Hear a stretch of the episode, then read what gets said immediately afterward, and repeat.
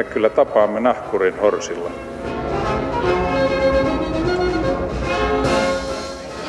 Mä sanoin, että minä juon nyt kahvia. Arvoisat toverit, siis lajitoverit. Charles Darwin keksi parisataa vuotta sitten, ettei ihminen kenties olekaan luomakunnan kruunu, vaan yksi pieni lenkki loputtamassa ravintoja kehitysketjussa. Evoluutio on koko tieteen historian mullistavimpia konsepteja. Silloin Darwinin aikana tajuttiin, että ihminen ja apina ovat lähisukulaisia, ja nyt ihmisapun apina luo laboratorioissa pimeässä hohtavia sikoja tai hiiriä, jolla on ihmiskorva selässä. Olemme yhtä menestyksekäs laji kuin rotta ja itikka ja olemme niin monipuolisia, että pystymme elämään maapallon joka kolkassa, jopa täällä Helsingissä maailman toiseksi pohjoisemmassa pääkaupungissa. Mutta mihin me tästä kehitymme? Kehitymmekö enää mihinkään? Missä ja mihin mennään ihan noin ihmisinä? Sitä mietitään tänään täällä vieraina biologia tietokirjailija Juha Valsti ja evoluutiopsykologian tutkija Markus J. Rantala. Tervetuloa ja kiitos kun tulitte tänne. Kiitos. Kiitos. Aloitetaan Juhasta. Sinä olet opettanut ihmisen evoluutiota Helsingin yliopistossa pitkään ja kirjoittanut useitakin kirjoja siitä. Mutta tämmöinen kiinnostava sivujuttu on se, että sinä olet nisäkäiden äh, suomenkielisiä nimiä uudistavan tai uudistaneen nisäkäs nimistötoimikunnan jäsen. Nisäkäs nimistötoimikunta, se on toiseksi kaunein sana suomenkielessä. Mikä on sun mielestä, Juha, kaunein nisäkkään nimi suomen kielellä? Olipa paha kysymys. Heti tullaan takavasemmalta. Kyllä, näitä nyt tietysti, siinä on aika paljon on, on tämmöisiä vierasperäisiä nimiä, että on säilytetty joku alkuperäisnimi. Hmm. Onko sulla joku henkilökohtainen lempi? No, surikaatti. Miltä se on nisäkäs Se on nisäkäs, joo. Vanha Suomen nimi oli Nelisormi Mangusti, joka minusta on aika kammottava nimi, koska harvapa niitä sormia ehtii siltä laskemaan. Kuulostaa rikolliselta, tapa rikolliselta Nelisormi Mangusti. Kiitoksia. Oli pakko kysyä, koska tässä tiede ja taide yhtyvät niin kauniisti. Ää, Markus, sulta on just kuukausi sitten ilmestynyt uusi kirja – nyt saa vähän, eikö se ollut kuukausi sitten? Joo, suurin piirtein. Joo, nyt saa vähän mainostaa. Joo, eli julkaisin kirjan Masennuksen biologia, tämä on tämmöinen evoluutopsykologinen näkökulma mielialahäiriöön. Eli kirjassa me, mä osoitan, että syy, minkä takia masennuksen hoito on niin tehotonta, on ollut se, että psykiatrit ei ole ymmärtänyt masennusta, mitä se on, koska ne ei ymmärtänyt evoluutioa, ne ei ymmärrä, että minkä takia aivot on sellaiset kuin ne on. Eli se on vähän samanlainen Eh, tilanne psykiatriassa, kun että joku veisi eh, jonkun rikki menneen laitteen korjattavaksi ja se henkilö, joka korjaa, ei tiedä, mitä varten se laite on kehitetty, niin silloin on kauhean hankala lähteä eh, tuota, korjaamaan sitä, kun ei tiedä, tiedä, miten se pitäisi oikeasti toimia. Ja psykiatriassa on ollut sama vika, eli sitä ei oikein ymmärretty, että miten ihmisaivot on kehittynyt, miten ne pitäisi oikeasti toimia, niin silloin ei osattu lähteä korjaamaan sitä oikein. Tuota voisi kuvitella, että tämmöinen kirja herättää nukkuvia koiria ja tulee vähän älämölyä takaisin esimerkiksi lääketeollisuudelta. Joo, mä olin hieman yllättynyt, koska kaikki ne kirja-arviot, mitä on tullut, niitä on tullut paljon, niin on ollut positiivisia. Mä en yhtään negatiivista kommenttia saanut. Ja psykiatrit on ollut täysin hiljaa julkisuudessa, mutta sitten mä oon saanut paljon yhteydenottoja, missä on pyydetty mukaan tutkimuksia ja tuota, muuhun, mikä, eli no, hiljaa, hiljaisen hyväksynnän on saanut tuosta. Jotain on tehnyt oikein, kun suomalaiset ei sano mitään, niin olet, olet hoitanut asiat hyvin näin. Mulle kerrottiin. Pakko aloittaa semmoisella ihan kevyellä kysymyksellä, kun on kaksi tällaista asiantuntijaa studiossa. Että mikä teidän mielestä on ero ihmisen ja eläinten välillä tai ihmisen ja muiden organismien Onko olemassa joku fundamentaalinen ero homo lajin ja muiden lajien välillä vai onko se vain inkrementaalinen? Ollaanko me vain niin enemmän, osataanko me enemmän samaa? Tuohon on yksi oikea vastaus. Ihminen on edelleenkin eläin. Me ei missään vaiheessa ole lopetettu olla eläimiä. Eli se, että me ollaan hieman erilaisia kuin muut eläimet, niin se ei, ei tuota muuta, muuta, koska jokainen eläinlaji on erilainen. Mm. Ja, Joo.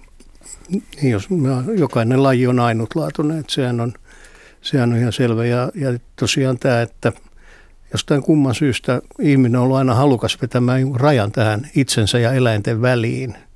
Ja, ja tota, biologisestihan se ei, se ei siinä mitään rajaa ole. Eläimiähän me ollaan. Eli Syödään ei, ja paskotaan. Ei ole kvalitatiivisia eroja, mutta kvantitatiivisia kenties. On eroja, totta mm. kai. Että ihan, voit yhtä hyvin sanoa, että simpanssi on hyvin paljon älykkäämpi kuin vihermarakatti ja ihminen on älykkäämpi kuin simpanssi. Okei, ne on selviä eroja, mutta siinäpä ne suurimmat erot sitten itse asiassa tulikin. Eli ne on niitä ominaisuuksia, jotka määrittelee sitten ihmisen. Ja itse asiassa ihminen on periaatteessa kolmas simpanssilaji. Eli ihmisen ja bonobo välinen 8,7 prosenttia on sama, sama niin tuota, geneettisesti. Ja jos me katsotaan jotain muuta eläinryhmää, niin me nähdään, että samalla geneettisellä erolla niin luetaan kuuluvaksi samaan sukuun. Mm. Mutta ihmis, ihminen jotenkin erottaa itsensä siitä ja katsoo, että ihminen ei kuulu simpansseihin, vaan kokonaan eri. Ja sen takia se laji nimikin on homo sapiens, eikä, eikä, tota, eikä me, meitä lueta automaattisesti simpanssi, simpansseihin kuuluvaksi, vaikka vaikka objektiivisesti katsottuna me pitäisi nimetä, nimetä yhdeksi simpanssilaiksi. Joo, no näin tak- taksonomisesti me ollaan Afrikan ihmisapinoita. Mm. EUn kuuluu gorillat, simpanssit ja ihmiset. Että se on tämmöinen hominide heimo. Mitä? Tämä on pakko ottaa yksi kysymys, jonka piti tulla vähän myöhemmin, mutta tämän perusteella, niin miltä rasismi noin konseptina näyttää evoluutiotutkijan silmissä? Mun silmissäni rasismi näyttäytyy aika naurettavana. Eli, eli ei, ei sillä ole mitään biologista eikä mitään järkevää perustetta. Ei, ei, musta ei myöskään yhteiskunnallisia perusteita, mutta siitä tietysti voidaan aina riidellä. Hmm. Mutta mistä se johtuu, että, että biologinen ää, olemus ja sosiaalinen olemus on niin kaukana toisistaan? Miten joku jaksaa olla rasisti, vaikka hän tietää periaatteessa olevansa gorillan lähisukulainen itse? Mä epäilen, että aika moni heistä ei tiedä sitä. että, että tämä olisi ihan kiva saada perille niin, että, mutta kun se on vähän turha, turha puhua seinille, ei, ei, ei, he eivät he halua tietää tällaista ikävää tosiasiaa. Ja, ja yllättävää, kun tutkitaan ihmismieltä, niin me huomataan, että ihmiset ympäri maailmaa on hyvin samanlaisia loppujen lopuksi. Että, että erot on hyvin, hyvin pieniä. Kulttuuri tietenkin kehittää pieniä eroja, mutta yhtäläisyydet on paljon suurempia kuin erilaisuudet. No, mehän kaikki polveudutaan. Suurin osa meidän geeneistä on peräisin yhdeltä pieneltä afrikkalaisväestöltä. Hmm. Ja, ja sitten siihen on tullut lisää, kun nämä ihmiset levisi ympäri maailmaa ja kohta sitten siellä eläviä muita ihmispopulaatioita risteytyi ja näin ne sai geenejä, mutta voi sanoa, että noin 90 prosenttia meidän geeneistä on yhteisiä, kai koko koko maapallolla. Että mulla on hyvin läheistä sukua kaikille muille ihmisille. Jos oikein halutaisiin harrastaa rasismia, niin mä ehdotaisin semmoista, että evoluutiobiologi Svante Peebo on löytänyt semmoisen pikantin yksityiskohdan, että kaikki ihmiset, jotka eivät silloin lähteneet Afrikasta, kantavat puolesta kahteen ja puoleen prosenttia neandertaalilaisgeenejä. Eli neandertaalilainen ei koskaan kuulu sukupuuttoon, vaan sulautui meihin homo sapiensiin. Siis, Eli ainoa puhdas mm. rotu, jossa ei ole neandertaalilaisgeeniperimä, löytyy Afrikasta. No, nimenomaan, joo. Eli Pitää jos haluaa olla puhdas rotuinen, niin pitäisi olla musta ihoinen. Niin, jos haluaa olla puhdasrotuinen arjalainen. Sitten pitää olla musta ihoinen. no niin. Ja tosiaan sehän ei loppunut ilmeisesti neandertalikseen, vaan me rist, meidän esi-isät on risteytynyt muidenkin kanssa. Ja, että se koko homma on niin sekava toistaiseksi, se on hankala oikein sanoa mitään. Että genetiikka menee niin hirveätä vauhtia tuolla saralla.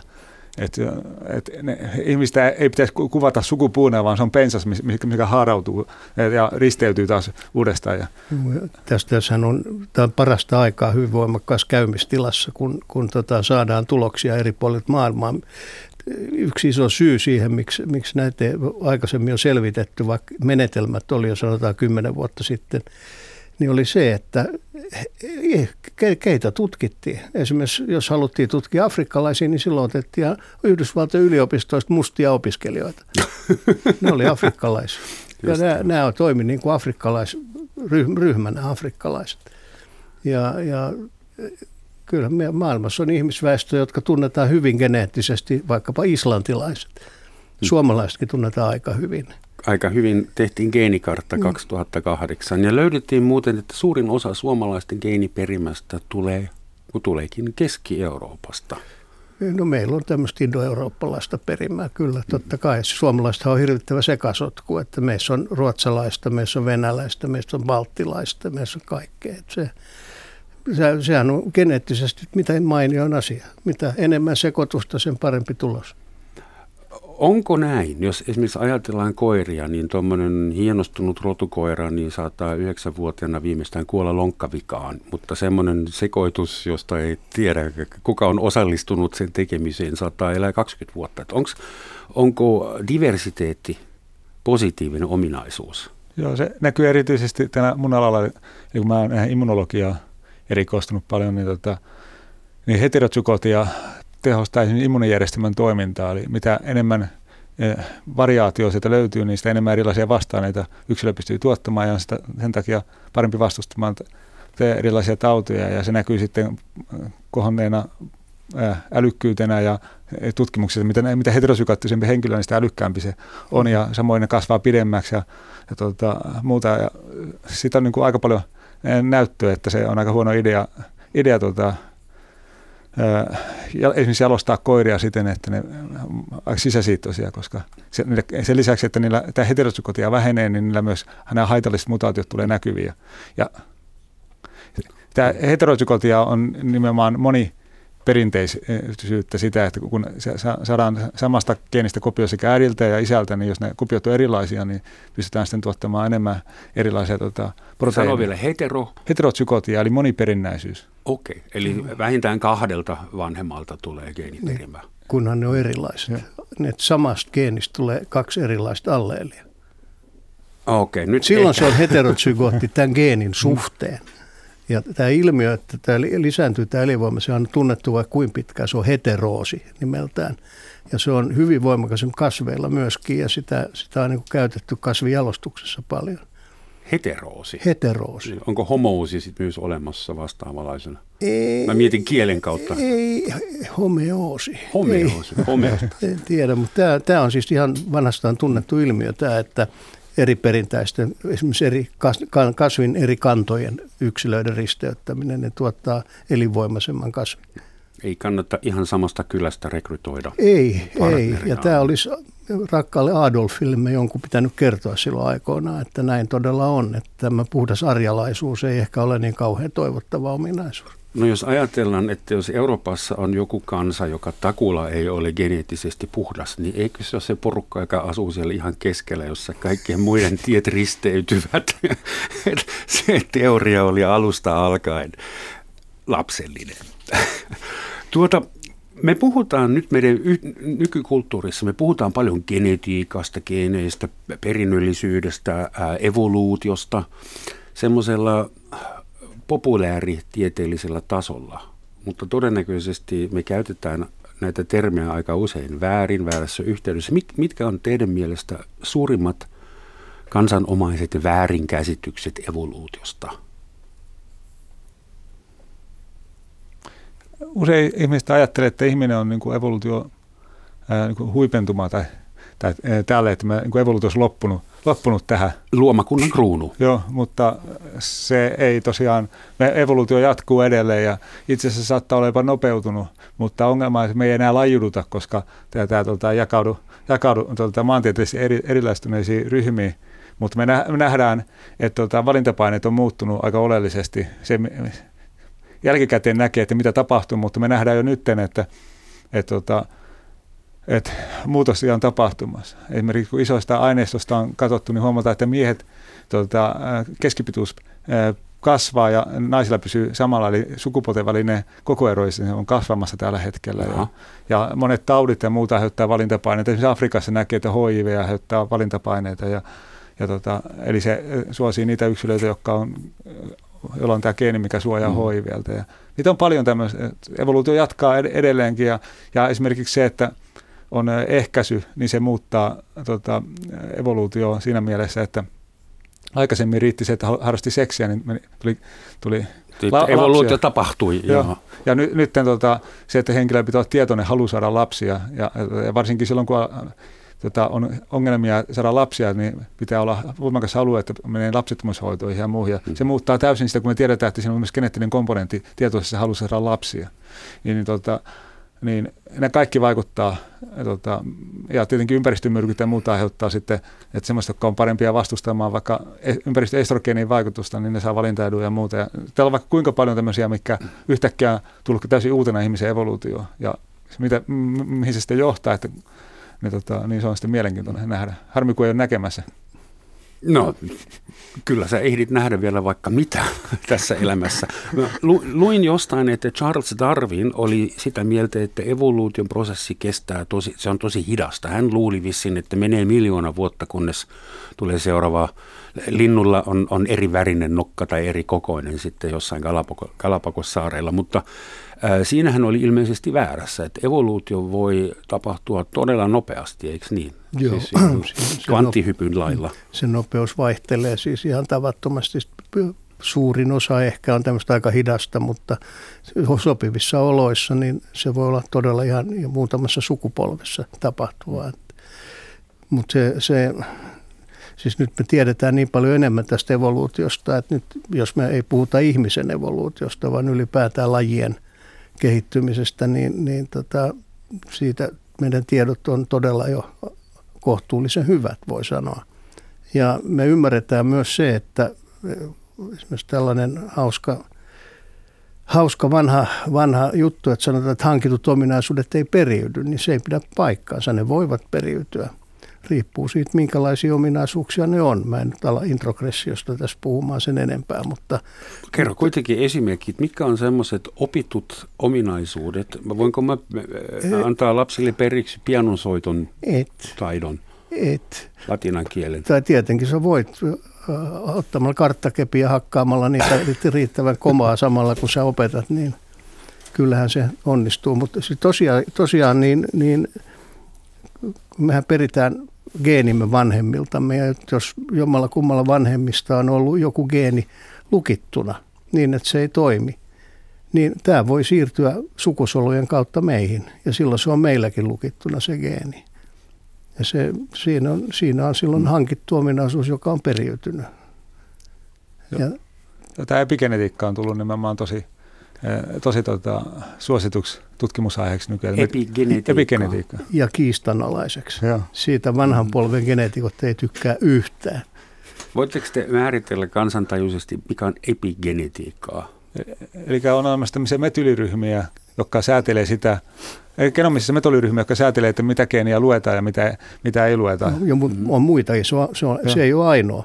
Että on muitakin niitä on iso ryhmä, mutta ne yleensä niin vaikuttaa sitä, että mitkä geenit, on kemiallisia aineita, mitkä vaikuttaa, miten geenit toimii ja, ja ympäristötekijät vaikuttaa siihen. Ja, tota, meillä on, mun tutkimusryhmä on tehnyt kokeita, missä me ollaan osoitettu, että esimerkiksi että vanhempien ruokavalio eläimillä vaikuttaa parin sukupolven päähän sitten, miten ne elää. Eli esimerkiksi jos e, vanhemmat elää huonolla ruokavaliolla, niin ne tuottaa, tuottaa tuota, jälkeläisiä, jotka pärjää siinä huonolla ruokavaliolla paremmin, mutta sitten kun ne saa hyvän ruokavalion, niin tota, ne ei pärjää huonommin. Eli ne niin kuin ennalta sopeuduttaa tota, näitä yksilöitä siihen ympäristöön. Edellisen sukupolven elinolosuhteet periytyy Joo. sillä tavalla. Ne voivat vaikuttaa. Joo.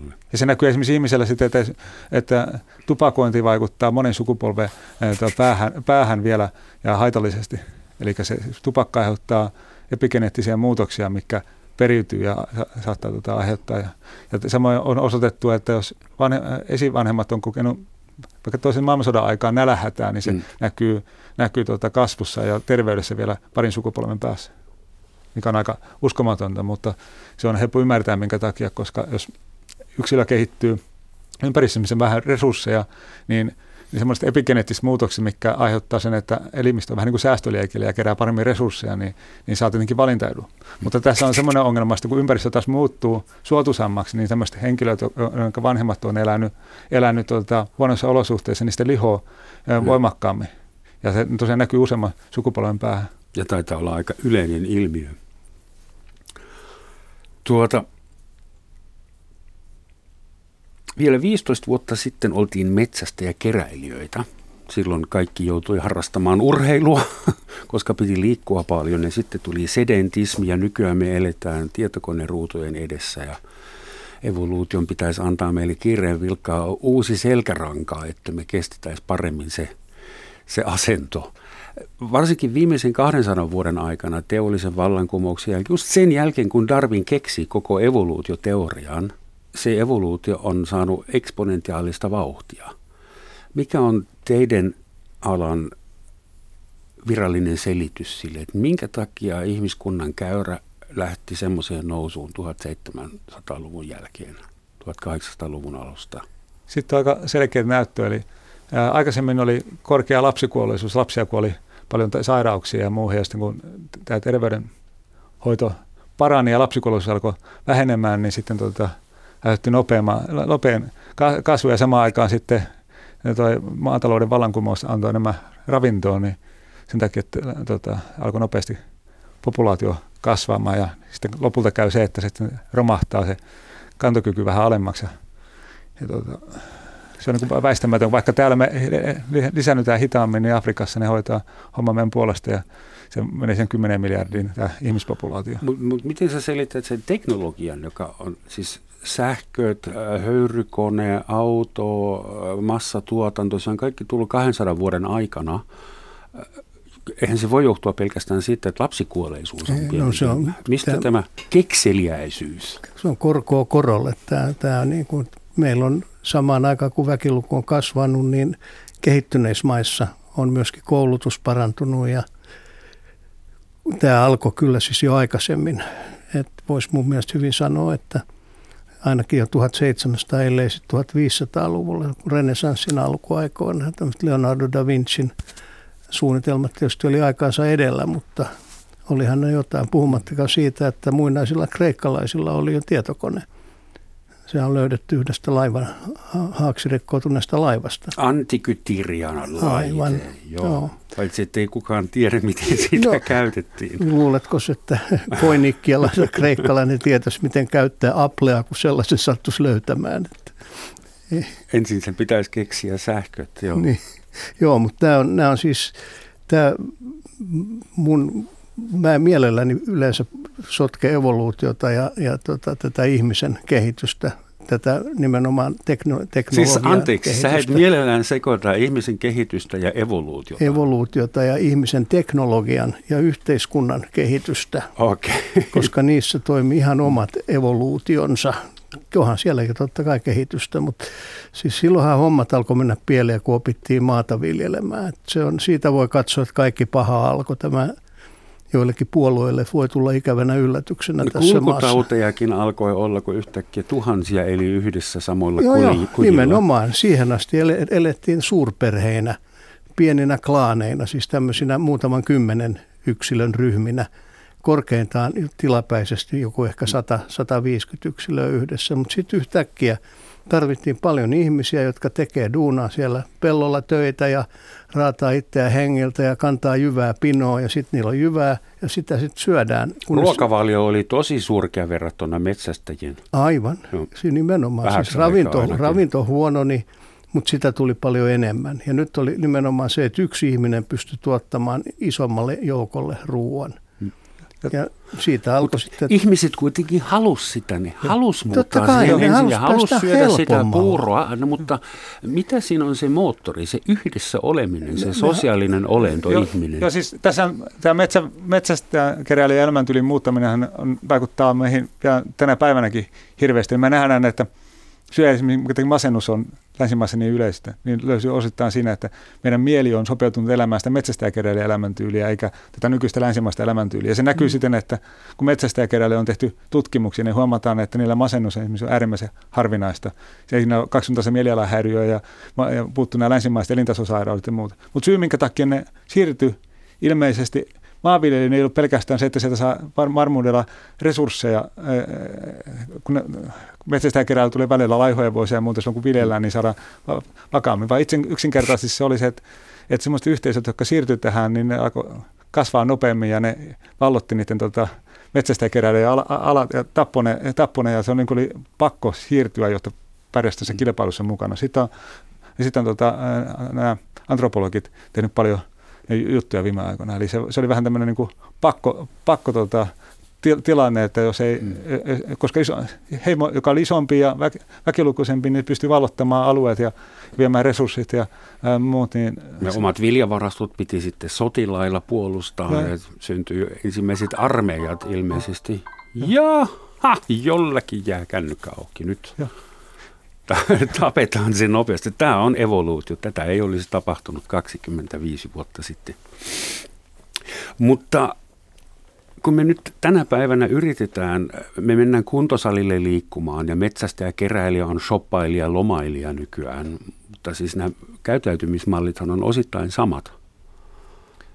Joo, joo siis Et, mehän eletään todella erilaista elämäntyyliä, ei pelkästään siitä, että me, me niin teknologia ja muu, mutta esimerkiksi metsästäjäkeräilijät liikkuu lähes 20 kilometriä päivässä. Mm.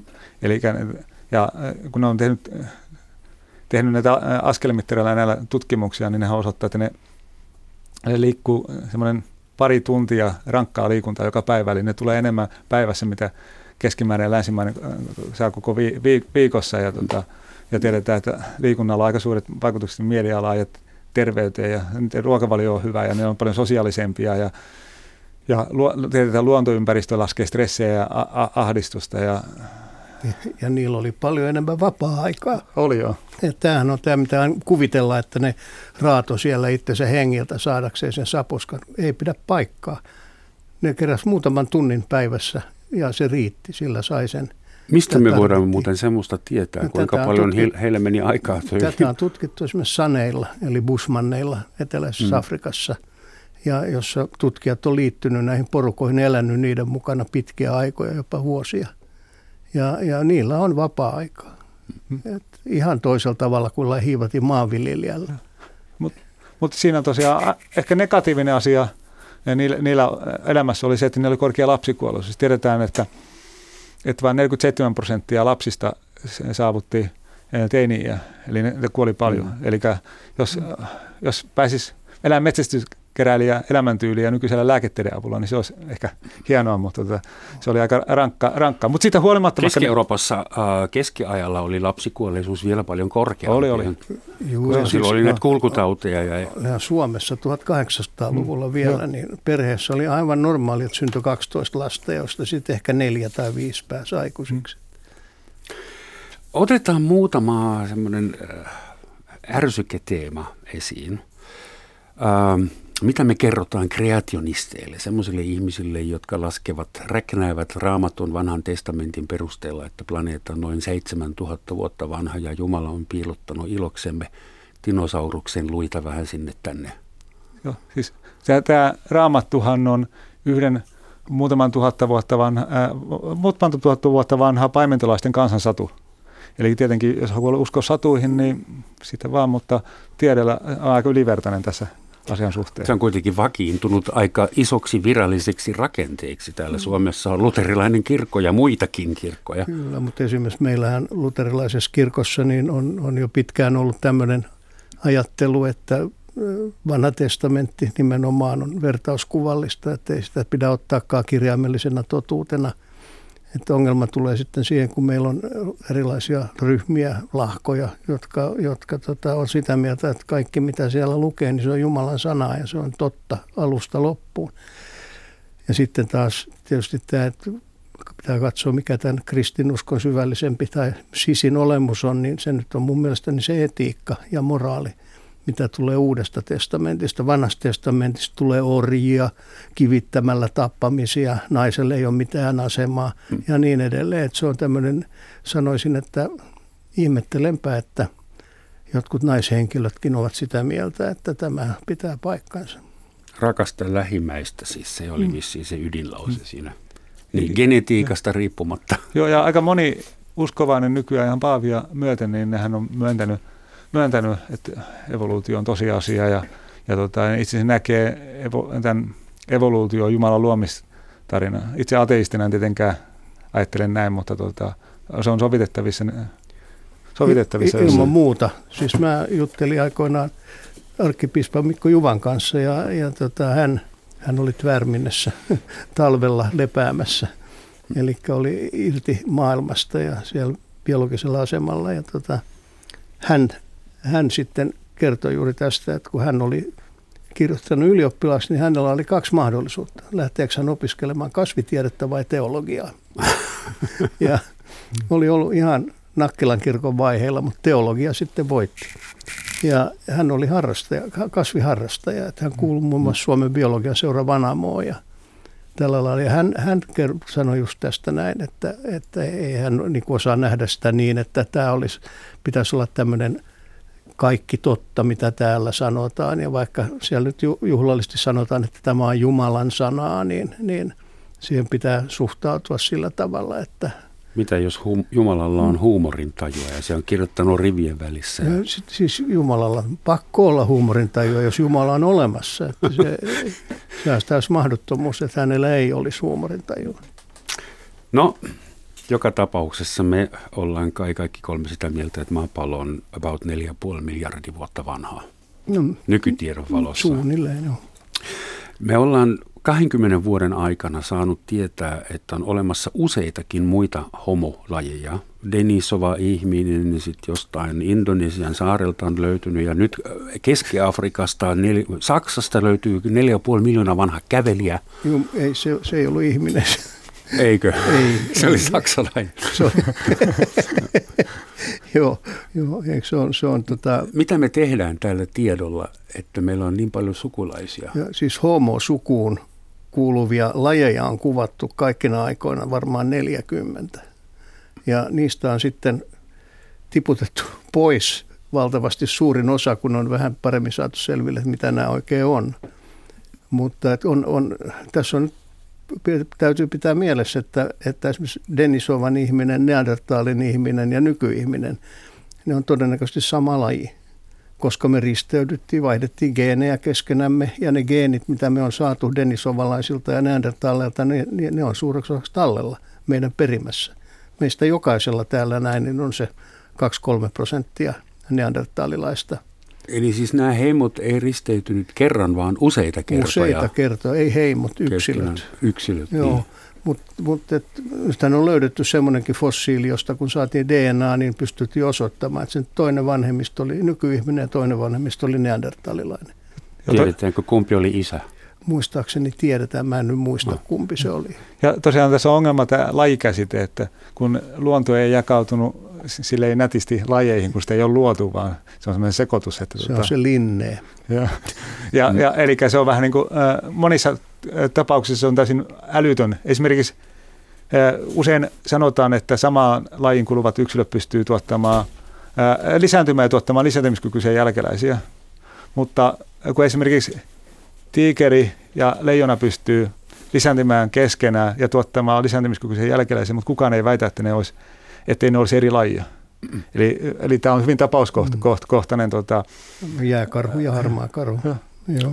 Eli, eli, eli sen takia mä en ole taksonomia niin kanssa innostunut, koska se on, mitä enemmän ymmärtää evoluutio, niin sitä hankalampi se mm. lajimääritelmä on. Mm. No, mutta nimenomaan näinhän se on. Ei, ei, tämä on siis, lajit on ihmisen luomia entiteettejä. Ne on ei niillä ole luonnossa läheskään aina vastaavuutta. Tai sanotaan näin, että luonnossa nämä populaatiot on, on oikeastaan populaatio on nyt semmoinen luonnollinen yksikkö.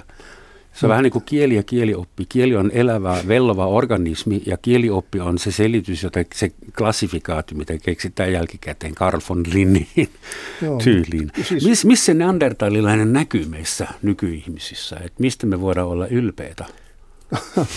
no esimerkiksi näistä immunoglobuliinigeeneistä, että niitähän me on neandertalilaiselta saatu, että vasta-aineita.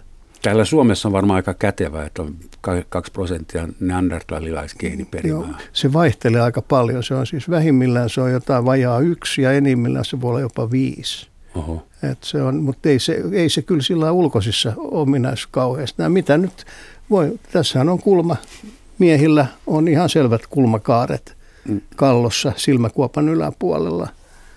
Et Mutta se, siis nuo karvat, jotka kasvaa selässä, ne, ne ei johdu siitä. Me ei tiedetä, oliko neandertaalilla. Itse asiassa tiedetään. Ne on löytänyt, löytänyt ja huom- osoittanut, että ne on ollut karvattomia ja ne on ollut itse asiassa sinisilmäisiä ja vaaleaihosia. Vaale, vaale, eli, tota, mm. eli syyn minkä takia karvapeite menetettiin, oli todennäköisesti se oli sopimaan ulkoloisia vastaan.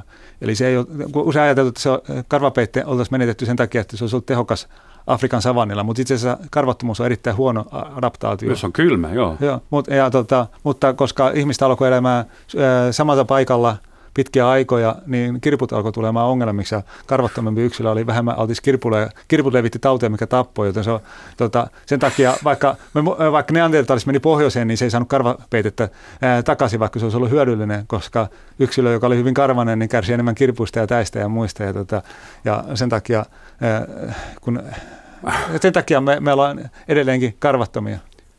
Hieno, joo täysin karvattomia. Ketkä kyllä on, näitä kirppuja Toisen kasvaa karvoja selässä. Niin, eli jos kutsuu jotakuta neandertaalilaiseksi, se ei ole loukkaus kummallekaan. Ei, kumma kyllä. Siis se, se ihmiset ei sitä kyllä taju oikein, että jos nyt menee mm. tuonne ja sanoo jollekin, että kun sä oot ihan yksi neandertaalilainen, niin siitä saa luuvitosella kuonoonsa välittömästi. Niin olen ja ylpeä siitä. ja itse asiassa neandertaaliksi äh, ihminen oli monessa teknologisessa asiassa ihmislajia hmm. edellä, tai voiko sanoa lajia, eli esimerkiksi tulen käytön, hän pystyi osas, osas tuota käyttää, käyttää tuota, äh, kemiallisia aineita tulen sytyttämiseen, mitä ihmislaji ei osannut mm-hmm. asunut vielä Afrikassa. Ja... Tekivät taidetta, että luolla maalauksia ja veistoksia. Ne oli enemmän nykyihmisiä hommi, mutta onhan neandertalilaiselta myöskin Joo. piirroksia ja kaiveruksia. Joo. Ja samoin ne, että ne pysty koivusta valmistamaan liimaa, millä ne kytki noin keihänkärje kiinni ja ihminen, nykyihminen tota, ei ollut vielä... Ei, sit on uh-huh. nahka siteillä ne kiinni. Joo. Ja keksivät purukuminkin vielä hartsista. Aivan. Mutta jos jätetään neandertalilaiset nyt ja mennään tulevaisuuteen, koska siis tämä evoluutio, sehän ei ole pysähtynyt. Päinvastoin ollaan todettu, että ehkä se on saamassa lisää vauhtia. Me ollaan nyt semmoisessa elämänvaiheessa, että meillä on CRISPR, me voidaan editoida geenejä, kytkeä ne päälle, pois päältä – kolme viikkoa sitten Kiinassa tehtiin, onko se kimer, ki, kimera, siis kahdesta äh, eri lajista kloonattu eläin, kimera suomeksi. Mosaikki, joo. Chimeri. Että miten, miten te näette tämän teknologisen tulevaisuuden ja, ja evoluution? Et nyt esimerkiksi jossain äh, dokkarissa puhuttiin siitä, että tulevaisuudessa kun me lähetetään ihmisiä – kaukaisille tähdille, siihen saattaa mennä 300 vuotta siihen matkaan, niin me voitaisiin tehdä semmoisia ihmisiä, joilla on neljä kättä, koska ne elää siellä painottumassa tilassa monta sukupolvea, ne ei tarvitse mitään jalkoja. Tehdään niille neljä kättä, ne pystyy paremmin operoimaan kaikkia koneita siellä avaruusaluksessa. Tai Yksi mahdollisuus on se, että me eriydytään uusiksi alalajeiksi. Tehdään tämmöisiä pienikokoisia, ikäviin kaivostöihin, niin kuin joskus Englannissa. Onko semmoinen realistinen vai? Täytyy muistaa seksuaalivalinta edelleenkin. Että voihan tietenkin tehdä monstereita, mutta kuinka hyvin ne saa sitten geeneensä eteenpäin. Niin se on niin, taas eri Eli sä uskot attraktio algoritmiin. vaikka kuinka hyvä flaksi jossain sopivassa yökerhossa. mutta tosissaan niin en, mä, mä en usko kyllä tämmöisiin, tämmöisiin produkteihin, mutta sen sijaan totta kai geenitekniikasta tulee olemaan paljon hyötyä ja me pystytään nimenomaan vaikuttaa siihen, että jotkut, joitakin haittageenejä saadaan pois ja niin edelleen. Että mä kyllä uskon, että tämä evoluutio jatkuu ihan ilman, ilman suurempaa mekaanista Luulet, että se jatkuu ilman suurempaa? Joo, mutta siis niin kuin mä sanoin, niin totta kai haittageenejä kannattaa poistaa sukusolulinjoista. Että No onko esimerkiksi Down-syndroomaa? No, onko se sun mielestä haittageenia? Kuka, kuka ne, päättää siellä siitä? on yksi kromosomi liikaa. Liikaa siellä, kenen mielestä? No niitä on kolme eikä kaksi. Kyllä siinä on ihan kaikkien mielestä silloin yksi liikaa. Mutta jos evoluutio tuottaa semmoisia variansseja... Tämä ei ole evoluutio, tässä on kysymys meiosista, eli sukusolujen jakautumisesta, syntyjakautumisesta. Se on virhe niin sanotusti. Niin, siellä on virhe tässä meiosissa niin, että sinne on jäänytkin sukusolu kolme kappaletta – tai anteeksi, kaksi kappaletta hmm. kromosomi 21. Ja kun se yhtyy tavalliseen toiseen sukusoluun, jossa on yksi, niin siitä tulee psygootti, jossa on kolme. XY-yhdistelmä. Niin, ja ei, ei Mutta, siis, X, se, se ei ole sukupuolikromosomissa. Eikö?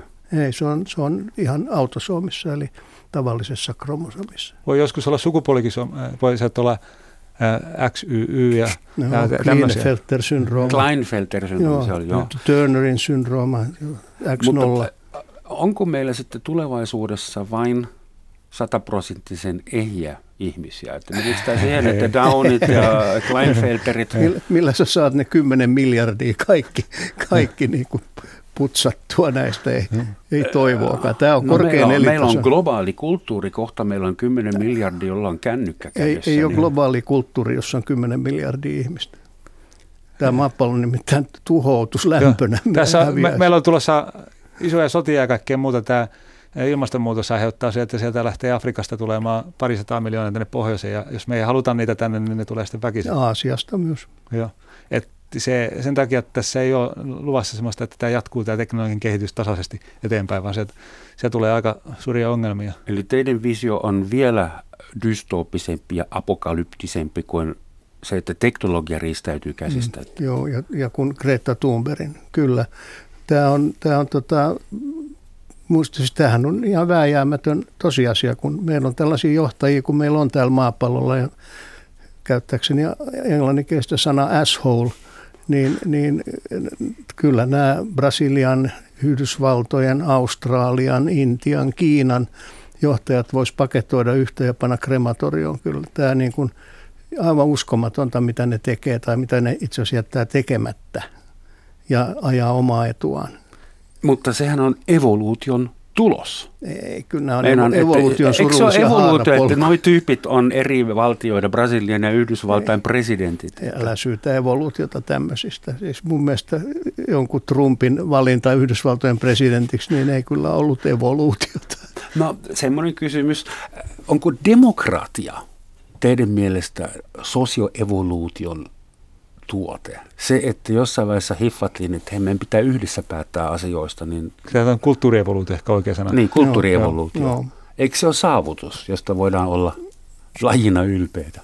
Ja sitten sit katsotaan, mihin se on johtanut. Et, et, Se on, se on paras, mitä tiedetään, mutta se ei ilmeisesti riitä kuitenkaan. Eikö, eikö, eikö jo aikoja sitten todettu, että, että paras järjestelmä on, on tota hyvän tahtoinen tyrannia, jossa on niin kuin yksi ihminen, joka päättää kaikesta, mutta se on fiksu ihminen. Niin sitten se kuolee ja sen poika tai se on, tytär sit- pääsee se on valtaan. seuraavan sukupolven ongelma ja ei, ei, tämmöiset perinnölliset vallat, niin ne on tietysti jostain ihan muualta. Kuin, Jos on hyvä geeniperimä, niin pe- perinnöllinen valtavana. Mm. Mutta siis oikeasti evoluutiotutkijat molemmat, onko teillä niin pessimistinen visio ihmiskunnan tulevaisuudesta, että sota, suuret migraatiot, katastrofi? Ei vaan siis se on vääjäämätön lopputulos, lopputulos mi- mihin tämä kehitys johtaa. Joo. Koska jos suuri osa tuosta etelä, etelä, Etelä-Euroopasta ja Pohjois-Afrikkaa ja muu muuttuu viljelykelvottomaksi ja ihmiset haluaa pois sieltä ja, ja tulee kansainvaellukset, niin, tota, niin mitä muuta sitten voi seurata? niin siis huomaa nyt, että pa- paitsi tätä aluetta, niin viljelykelvottomiksi muuttuu käytännössä koko Australia. Yhdysvaltojen jo nykyään kuivuudesta kärsivät keskiosat, suuri osa Brasilia, Argentiina, maapallon kaikki vilja-aitat menee. Milläs me sitten elätetään ihmisiä? Ehkä ei millään. 95 prosenttia kaikista koskaan eläneistä niin kutsutuista lajeista on jo kuollut sukupuuttoon Joo. teidän kollegoiden mukaan, niin saako ihminen kuolla sukupuuttoon vai Se kuolee vääjäämättä, kaikki eliöt Kaikki kuolee. kuolee jo, mutta en mä, usko, en mä usko siihen, että ihminen niin kuin sanotaan lähitulevaisuudessa, sanotaan seuraavien muutaman sadan vuoden aikana tuhoutuu. Siis se, että tämmöistä tulee, että silloin vääjäämättä maapallon väestöstä suuri osa kuolee. Mutta kyllä niitä... vissiin kaikki enemmän tai myöhemmin, noin yksilötasolla? No joo, niin ja kyllä kaikki yksilöinä kuolee tietenkin ja, ja näin, mutta kyllä mä uskon, että, että tänne jää tämmöisiä fiksuja ja valistuneita ihmisiä, niin kuin suomalaiset esimerkiksi, jotka tunnetusti on maailman parasta kansaa. Että mehän Joo. ollaan onnellisimpia ja Just joo, jo, Joo. muiden tu- tekemien joo, tutkimuksien joo, se on kyllä jännä, kun mukaan. tietää kuinka monta depressiosta kärsivää ihmistä minäkin tunnen, niin, mutta me ollaan kaikkein onnellisimpia. Mutta se, että miten tuo ilmastonmuutos vaikuttaa ihmisen lajin evoluutioon, niin se onkin sitten mielenkiintoinen juttu. Eli sehän tietenkin aiheuttaa, että, että nämä eri etniset ryhmät alkaa so- sokottua yhä enemmän ja, Joo. ja, tota, ja sitten alkaa paikallisia so- sopeutua niihin olosuhteisiin ja Mutta se, se sotkee sen koko paletin aika. Mutta se voi, mm. tuommoinen naivi heitto, jos ihminen on kerran niin loistava adaptoitumaan, sopeutumaan uusiin haasteisiin, mm. ympäristötekijöihin, niin eikö me voida sitten luottaa siihen, että kyllä me sopeudutaan? Jossa on enemmän becquerelleja, enemmän mikromuovia, enemmän sitä, enemmän tätä. Niin eikö me voida luottaa omaan sopeutumiskykyyn, joka on fantastinen? Tämä muutos tapahtuu niin nopeasti, että kun se, se vaatisi satoja sukupolvia tai pidempiä. Se. Joo, ihminenhän ei sopeudu geneettisesti, ihminen sopeutuu teknologian mm. avulla, eli se on kulttuurievoluutiota. Ja, ja tota, se, mikä tässä on varsinainen ongelma tietysti, on se, että – jos, jos ajattelette, että kuinka paljon tässä meillä olisi aikaa, niin ei ole montaa kymmentä vuotta. Että 5-60 vuoden kuluttua tilanne on se, että Bangladesissa ei juuri enää asuta, hmm. kun vesi tulee ovesta sisään. Joo, ja ironista tässä on tosiaan, että tuo lyhytnäköinen voiton tavoittelua vetää aina se tota, pidemmän korren tässä niin sanotusti, että ne ihmiset vetää lyhyen voiton tavoittelua, koska hmm. yksi, yksi itsekkäitä eikä ajattele pitkällä tällä. Ja, ja tota, lopputulos on se, että tämän, tämmöiset ongelmat on vääjäämättömiä. Evoluution on hankala tuottaa eliötä, joka ei johtaa, jolla ei tulisi samaa tila, tilannetta. On hankala kuvitella, että se tuottaisi jonkun eläinlaji, joka olisi niin viisas, että se tota, ajattelisi eh, globaalisti pitkällä Yhteistä aikavälillä. hyvää. Mm, joo. Mm, semmoinen ei ole evoluutiossa todellakaan. Siinä ajatellaan yksilöiden hyvää. Eli yksilöt pyrkii lisäämään omia geenejään mahdollisimman tehokkaasti. Että sehän se on.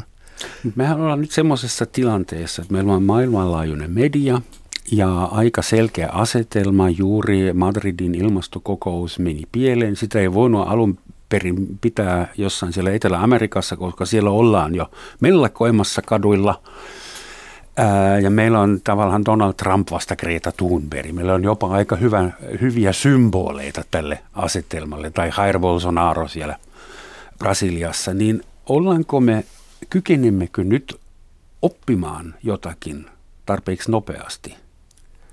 Et, siis, siis me, tämän... me kykenemme, mutta suuri osa ihmiskunnasta ei kykene. Hmm. Sehän tässä on ongelmana, että – ne ihmiset, jotka on kaikista röyhkeämpiä ja itsekäämpiä, etenee sosiaalisessa hierarkiassa tehokkaan ja pääsee presidenteiksi ja muuta, ja ne ei ajattele pitkällä aikavälillä. Mä muistan, että Suomessa oli vähän aikaa sitten vielä pari viikkoa sitten semmoinen pääministeri, joka sanoi aikaisemmin, että minkä takia pitää ajatella, minkälaista maailma on sadan vuoden päästä, koska hän ei itse elämässä silloin. Hupsista.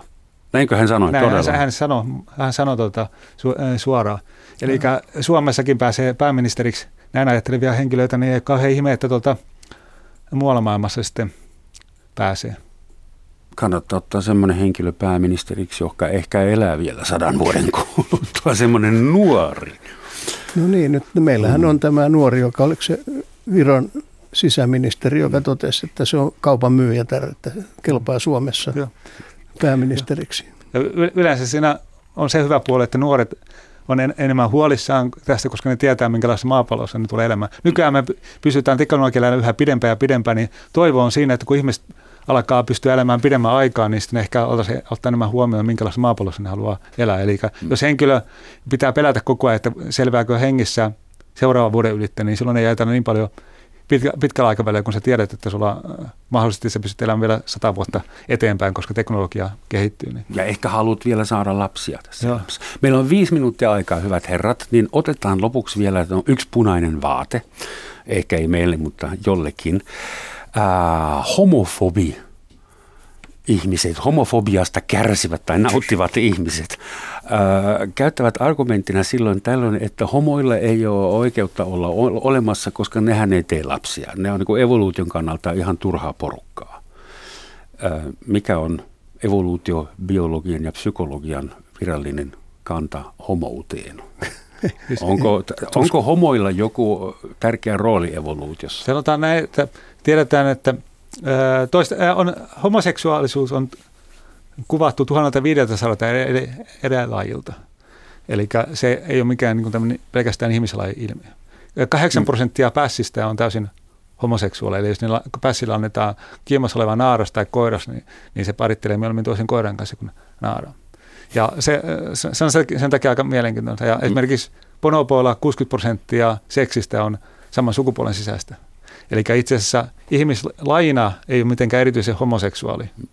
Ja, ja, tota, ja se tiedetään ää, aika hyvin, että syy minkä takia tämä homoseksuaalisuus miehillä aiheuttava geeni ei ole karsiutunut, nä, kun niitä useampi geeni, mikä mistä altistaa, on se, että ne henkilöt, joilla on, ää, ää, jotka on homoseksuaaleja, niin niillä on sisarilla – enemmän jälkeläisiä. Eli tämä sama geeni, mikä tuottaa miehessä... Se kompensoituu saman perheen aivan sisällä. Jo, se on useammassa tutkimuksessa osoitettu. Eli sama geeni, mikä altistaa miehen homoseksuaali, kun se esiintyy naisessa, niin nainen saa enemmän jälkeläisiä. Ja se kompensoi sen kustannuksia. Ilmeisesti se myös pässelläkin se, minkä takia luonnonvalinta ei karsista homoseksuaalista. Geeniä on johtuu, kun se esiintyy naarassa, niin se lisää, lisää naaraa hedelmällisyyttä. Ja, ja evoluutioympäristössä homoseksuaalinen oli, oli myös erilaista. Eli homoseksuaaliset omaksu tämmöisen kolmannen sukupuolen rooli. Ja, ja tota, ne osallistu sitten, auttoi sisariansa jälkeläisten hoidossa ja muuta, ja oli usein hyvin arvostettuja yhteisössä. Eli ne, e, sen lisäksi, että se sama geeni auttoi siis sisaret saa enemmän jälkeläisiä, niin nämä homoseksuaaliset miehet osallistuivat niiden jälkeläisten hoitoon. Samalla on tehty paljon tutkimuksia osoitettu, että se riittää kompensoimaan tämän e, kustannuksen. Mutta tämä kulttuurirevoluutio tämä länsimaissa on johtanut siihen, että että nämä homoseksuaaliset ei enää omaksu tätä kolmannen sukupuolen roolia, vaan ne pyrkii, pyrkii tota, ää, no, niin kuin pukeutumaan ja käyttäytymään useimmiten sukupuolen tyypillisellä tavalla ja sitten ne tota, harrastaa seksiä vain toisten homoseksuaalien kanssa, mutta nämä siis Samoalla on osoitettu, että ne kun ne omaksuu tämän kolmannen sukupuolen roolin, niin ne itse asiassa harrastaa seksiä heteroseksuaalisena pitevien miesten kanssa, koska ne, silloin katsotaan, että jos mies harrastaa seksiä naiseksi pukeutuneen miehen kanssa, se ei ole homoseksuaalisuutta. Ja ne, ja, ja ne, ne ei harrasta ne homoseksuaaliset miehet toisten homoseksuaalisten miesten kanssa mm. seksiä, koska ne sanoo, että eihän ne tietenkään halua, kun ne kokee vetoa miehikkäisiin miehiä, ne homoseksuaaliset miehet pukeutuu naisellisesti ja käyttäytyy naisellisesti. Se homoseksuaalisuuden rooli on muuttunut täysin tässä kulttuurirevoluution seurauksena. Ilmeisesti joo, ja on ilmeisesti vähintäänkin oman keskustelun mittainen juttu. No mä en usko, että homoseksuaalismilla on siis sinällään mitään suurempaa evolutiivista merkitystä puoleen tai toiseen. Mä oon joskus ollut kateellinen äh, homoystävilleni sen takia, että kun niiden ei tarvitse kasvattaa niitä lapsia. Että Galileo Galileilla oli aikaa joka yö katsoa näitä tähtejä ja Oscar. Wildella oli aika mm. kirjoittaa näitä ihania kirjoja ja ja meillä heteroisilla on koko ajan vaan hommia, mitä no, pitää hoitaa. No, mutta nyt kun on elänyt että, näin vanhaksi, niin onneksi niitä hommia ei enää ole. Että, paitsi, että sitten joutuu jos lastenlapsia hoitelemaan. Mutta. Niin. Suuret kiitokset Juha Valste ja Markus Jirantala. Tämä oli a scratch of the surface. Emme päästy kunnon syvyyksiin, mutta todetkaamme, että ihminen on edelleen kehittymässä. Katastrofi saattaa olla edessä, mutta toisaalta kulttuuripessimismi, se on maailman vanhin harrastus. 5000 vuotta sitten Kiinassa oltiin täysin vakuuttuneita, että tämä maailma loppuu ihan nyt just. Ähm, tähän loppuun kiitoksia teille ja yleisölle ja sitten vielä yksi fiksu site- sitaatti.